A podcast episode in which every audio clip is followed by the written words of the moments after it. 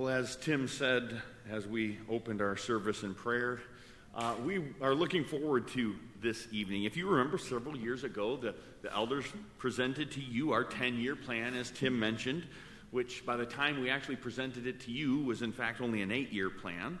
Uh, but we wanted to share it with you, uh, not only because it contained the bombshell that Tim was considering retirement, uh, but also to help us as a congregation know where we see the church going in the direction we hope to go in the future.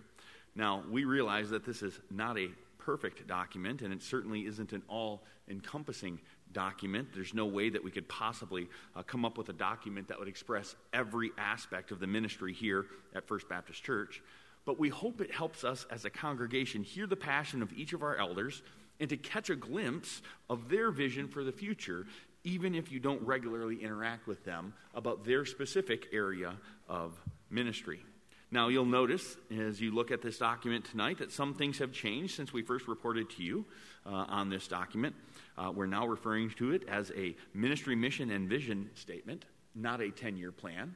And our hope is that we'll continually put this uh, out before you. Also, there have been some changes among the elders. Pastor Ron has moved on to a different ministry, David Kastner has stepped down as an elder. Pastor Dan has stepped into ministry. Roger Schaefer has joined the team of non vocational elders. I'm now serving as the pastor of small groups and discipleship, and Tim has decided never to retire.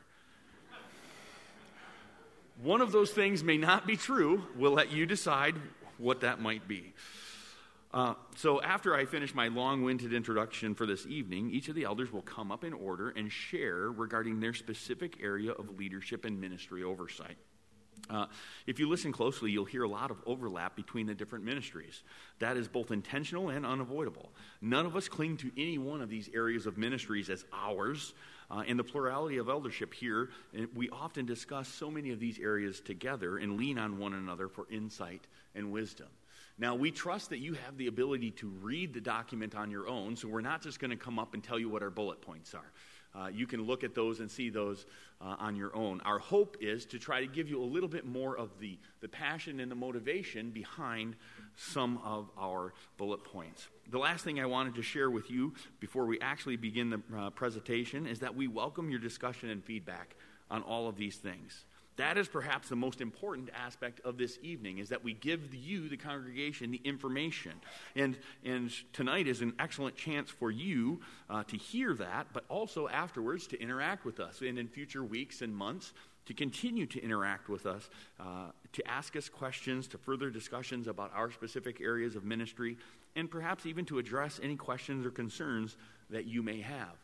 This way, when you have a question about a specific ministry, you know the elder who's kind of the person that is the point person uh, for that ministry, and, and you know who you can uh, approach with your questions. So, uh, we're going to go in just the order of that document, and so the first uh, category on there falls to me as the pastor of discipleship. And I am going to share the first bullet point to use all church relationships as opportunities for discipleship.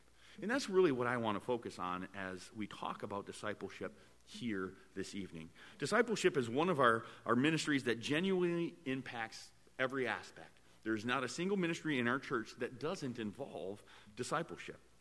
And so while I'm the elder that oversees discipleship in our church, uh, every elder, and in fact, every church member, including yourself, should be involved in discipleship ministries of First Baptist Church. This only happens when we are truly leveraging all church relationships, no matter what they may be, as discipleship opportunities. And we have to then purposely be attempting to disciple because uh, it won't happen accidentally.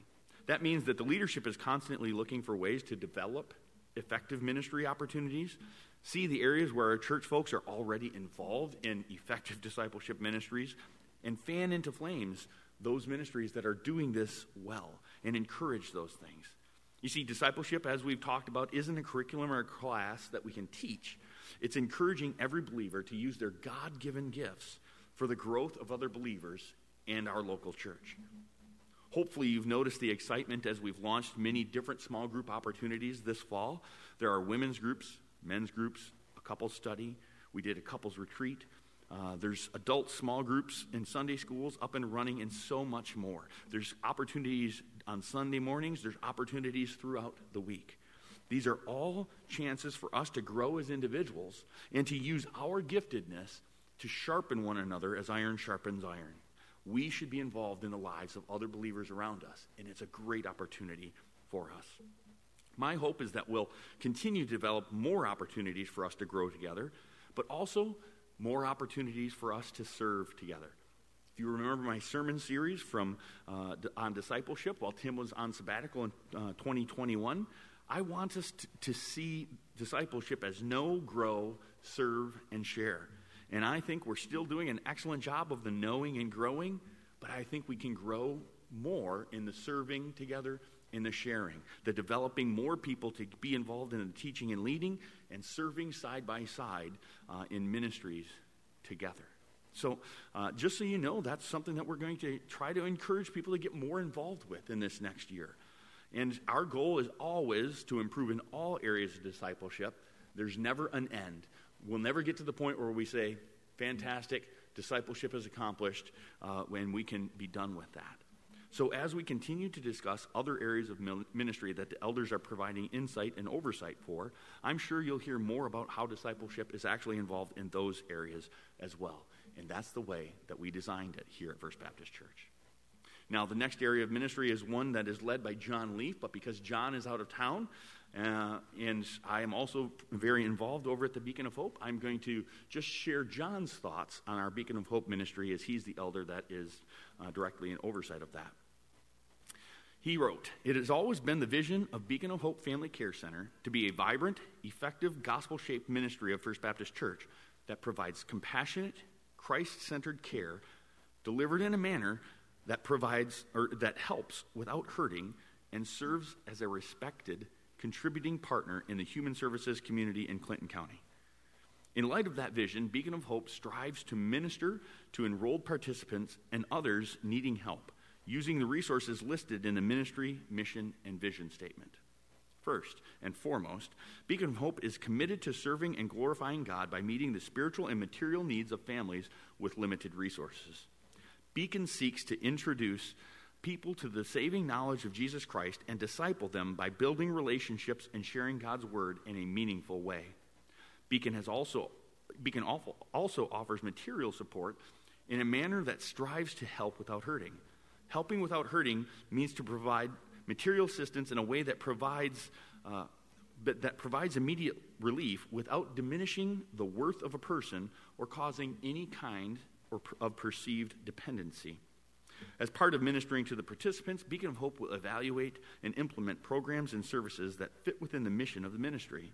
Examples include Beacon developing Bible studies and one on one advising, providing access to biblically based counseling and access to legal services.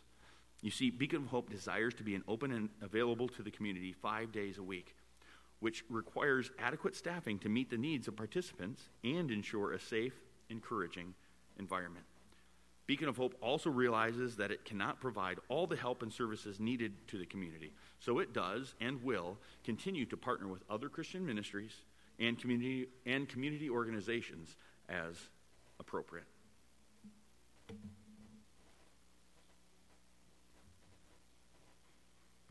So I don't know if I'm an elder who happens to be the facilities manager or the facilities manager who happens to be an elder, but either way, I'm going to talk about building and grounds. I'm going to start with just a brief bit of history, more recent history of this church. Many of you will be familiar with this. Um, I couldn't go into the entire history as I think we're approaching somewhere around 180 years as First Baptist Church of St. John's, which is the oldest church in St. John's, if I remember right, and the second oldest in Clinton County. I'm going to go back to 1963 when this auditorium was built. Um, previous to that, what we call the foyer out there was the church, and what we call the adult wing downstairs was the Sunday school rooms. There was a baptism, as I understand it, out there. Um, but this was added on in 63. Um, sometime in the mid 90s, we bought the old school across the way that we now call the Ministries Building. Two thirds of that, as you know, is the Beacon of Hope. The other third is the youth wing that we use for junior high and high school. Um, that building was remodeled approximately 12 years ago in its entirety. Um, about 10 years ago, we pushed that back wall out. We raised this platform. We added the balcony. Um, I think that was actually that was probably eight years ago. Ten years ago, we added the addition from the elevators north, the new gym, offices, and classrooms. And I say all that just because I want to make the point that we really need to be thankful for the facilities that God has blessed this church with. Um, realizing that we aren't entitled to any of it, but it's all a gift from God. And it's with that spirit of gratitude that we steward these gifts to be used to facilitate worship, discipleship, helping those in need, and reaching people with the gospel in our community and around the world. And as faithful stewards, we try not to prolong upkeep or defer maintenance on what God has blessed us with. Preventative maintenance seems to be much more cost effective than corrective maintenance, and this is why we have maintenance plans, set aside reserve funds, establish adequate budgets, and try to reduce operational costs when we can.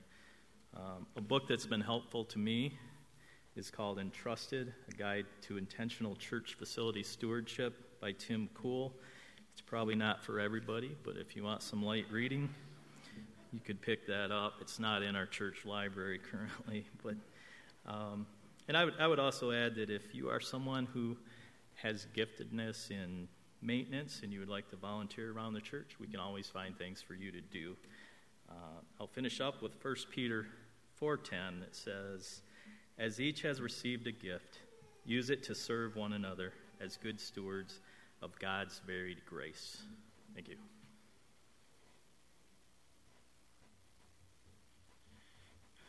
I've been uh, working with leadership development for a while. Um, godly leaders are critical to the spiritual growth of the local church. But how do we find good shepherds?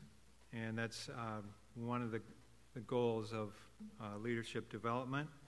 Uh, our approach for leadership development is twofold. Uh, the first, mentoring, training, and second, observation not necessarily in that order, uh, but always including both. And of course, all this is bathed in prayer. So, in our observation process, um, we are actively observing um, people in the church. We're looking at uh, who is uh, faithful and active in ministry and um, asking critical questions and, and observing um, on a weekly and monthly basis. Because um, observation is, you know, if, if you're a scientist, right, observation is critical to what you do. It's also critical as, as church elders as we uh, look and, and see and uh, who are good leaders and are they qualified to lead.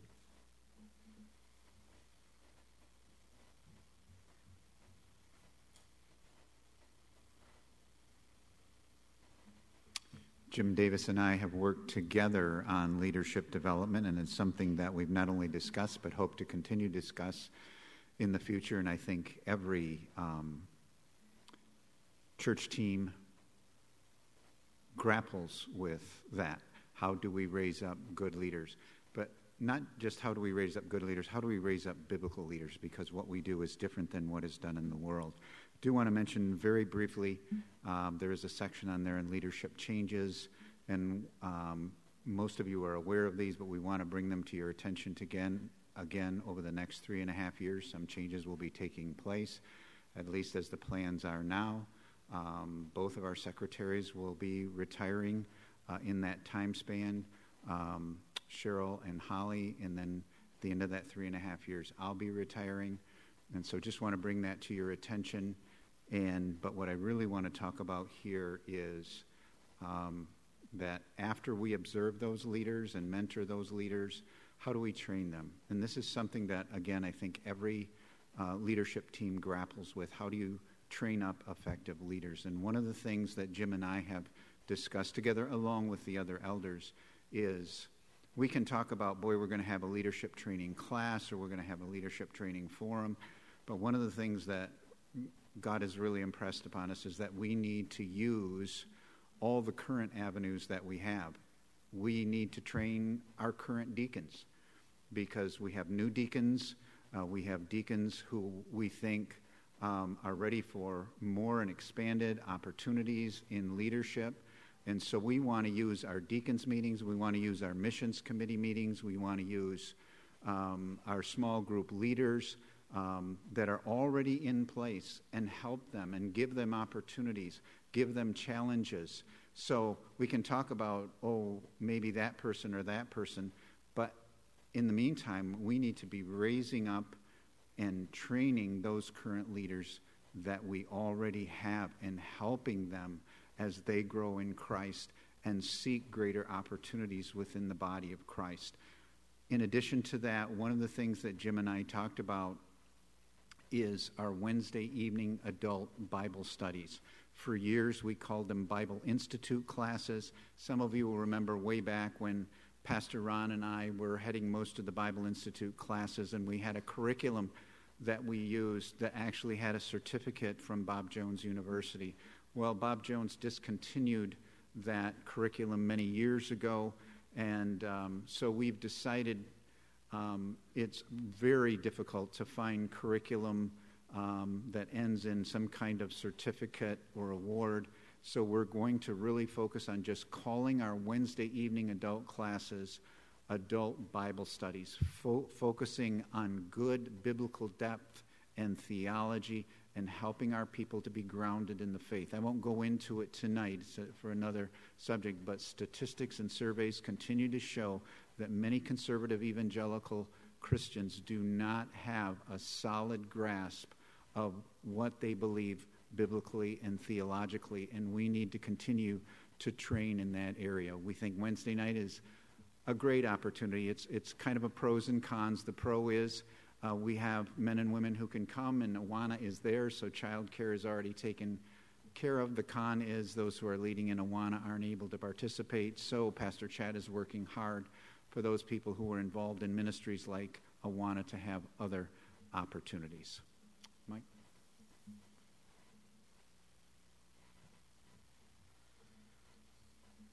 I'm glad that Tim mentioned some of the leadership change things uh, because uh, part of my philosophy of uh, ministry, and has been for many of the years that I've been in the pastorate, which I think this next year will be 29 years, um, is based out of what we read in Ephesians 4 about God giving leaders to the church for the specific purpose of equipping the saints to do the work of the ministry.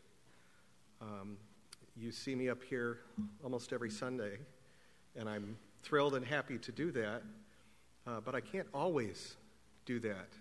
Um, some of you may or may not remember back when we had our service in the park, uh, I was not in attendance because two days before I had tested positive with COVID and thought maybe nobody'd want to see me. So, two days beforehand, might have been three, I then need to have people step up and take those roles. I'm thrilled to have um, been able to see others step into the gap and take on the areas of ministry that I was planning to fulfill uh, and to do those. So, part of my goals that you read in here are really all about that. Um, I'm good at some, some things. God has enabled me with gifts and talents, but really it's about enabling those that attend services here with me to take skills that they have and use them as well. Uh, I was able this summer to um, incorporate probably the first new instrumentalist we have had come on board in several years in Steve Felposh being willing to play guitar. I love playing my guitar, I love singing, but I'd like to not have to do it all the time if there are other guitarists out there that can do the task. Um, you see me with uh, a number of vocalists, uh, other instrumentalists. Um, we have uh, uh, people in the back who work tirelessly uh, to make certain that what we see and hear on a Sunday runs seamlessly and that uh, the technology works so that those that aren't here can see that on live stream. It's important that we uh, take people that are in chairs that have skills in those areas and get them involved uh, in ways. Um, for instance, I, I will say this tonight was the first choir rehearsal we have had since early 2020. And I have to tell you, it was a thrill to be able to sit down uh, as a group and embark on the process of preparing what we'll sing for our Sunday night fellowship two months from now. Uh, so be in prayer for those things. If you know of instrumentalists out there that I am unaware of, please bend my ear or bend their ear or drag them by the hand to me and say, Pastor Mike, this is something you need to know. Because some of you are out there and are hiding from the music pastor intentionally and we need to talk about that sin in your life. So, equip the saints to do the work of the ministry. That's our goal.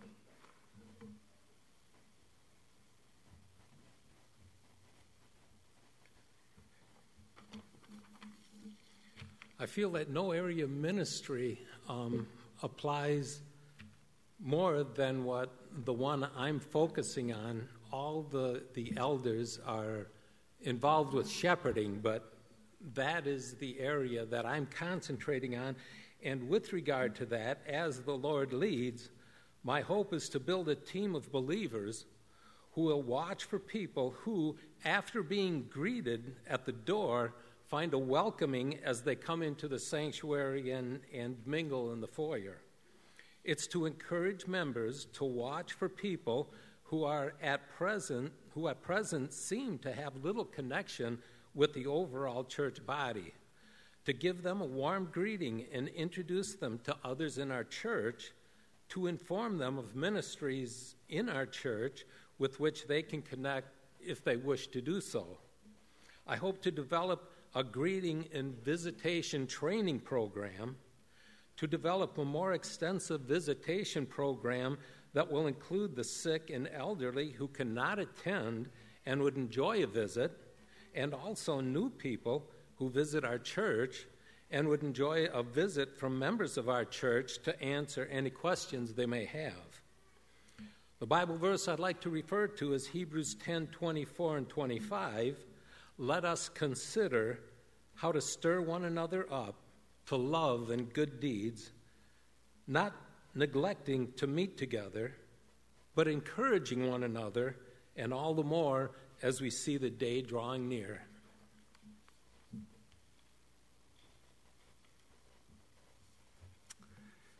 I'm uh, working in the area of world missions, and if you're there on your paper, I'm actually going to use that some, so you might want to look at it. I just want to highlight a few things that we're seeking to pursue, some that haven't yet developed yet. But the first one, first bullet point, um, we're trying we want to, we aim to, we pray for, want to raise up from our midst and others from others, others from other churches, um, missionaries, men and women, men or women, men and women who would go to the uttermost parts of the world, right? To the unreached and unengaged. That's, that's a huge part of what we aim to do here. We want to see God's name known amongst all peoples. Then I want to direct you to the third bullet point. That's uh, something we haven't yet developed, but it's a real desire of mine, I think a very important opportunity, a ministry, and a need to look for ways to send some of our own leadership, our own people, to those missionaries that we actually send out overseas. Right now, it's with the Schaefers and the Schaefers. We don't want to just do it. We want to do it when it's timely for them and we can be helpful for them. That's uh, the third bullet point. Second bullet point uh, develop uh, regular training times for all our teachers, from the little kids all the way up, and uh, small group leaders, adult teachers, um, to train them, help them to know how to integrate, intra- integrate the story of the Bible in their teaching. We believe very strongly that God has made it clear from Genesis to Revelation that He's all about reaching all peoples, some from every people every tribe, every language. And we know there's many that have not yet been reached. And so, so that's what we mean uh, by that to, to, to understand the story of the Bible and how it shows up everywhere. So as we're teaching uh, Sunday school, as we're leading Bible studies, we're working on that together. Then the middle uh, bullet point there, I'm not going to read it, but it's, or the, yeah, oh, sorry, I, I was on that. So I want to direct you now to the front page. And the fourth bullet point under discipleship, we've, we've decided that that's really at the heart of what God has called us to do as a, as a church to raise up world Christians, to raise up those who would understand that the story of the Bible is God is about reaching all peoples from every people group. And, and to become a world Christian is someone who has begun to understand that, who begins to realize, oh, that's what God's about. It's not about me. It's about Him for His glory and Him reaching all peoples. And so, in that vein, we seek to, and we're trying to develop ways to train. And we, I don't know if you notice it because it just happens, but um, our, our preaching team here really often includes the story of the Bible when they come to a passage that talks about it. And a third way we try to pursue this, and we're doing it again. So, this is an announcement. A lot of you know, some of you don't. We are going to coordinate for the seventh time in St. John's the Perspectives on the World Christian Movement course, a very extensive course, a challenging course, a demanding course, a course that if you take and do the work, you will understand exactly what I'm talking about up here, and you will embrace it. And so, in the back, these aren't these aren't unlimited. But if you have any interest, if you want to know anything about the course, pick up one or two. Or if you've taken the course, if you're an alumni here and you want to promote it, pick up a, a, couple here, and we'll have them available on the, on the wall for the next two or three months. We actually start in January, so we're gearing up for it. So there's a brochure, just a generic brochure, and there's a, a promo card that on the back has the details of our particular course. It's going to actually be posted at Agro Liquid like it was last time. So that's, uh, that's what I have, but uh, we're excited about doing that. And if you haven't taken it, you should take it. If you have taken it, you're welcome to come back for a refresher course free, and you are charged with the need to pray and promote. Thank you.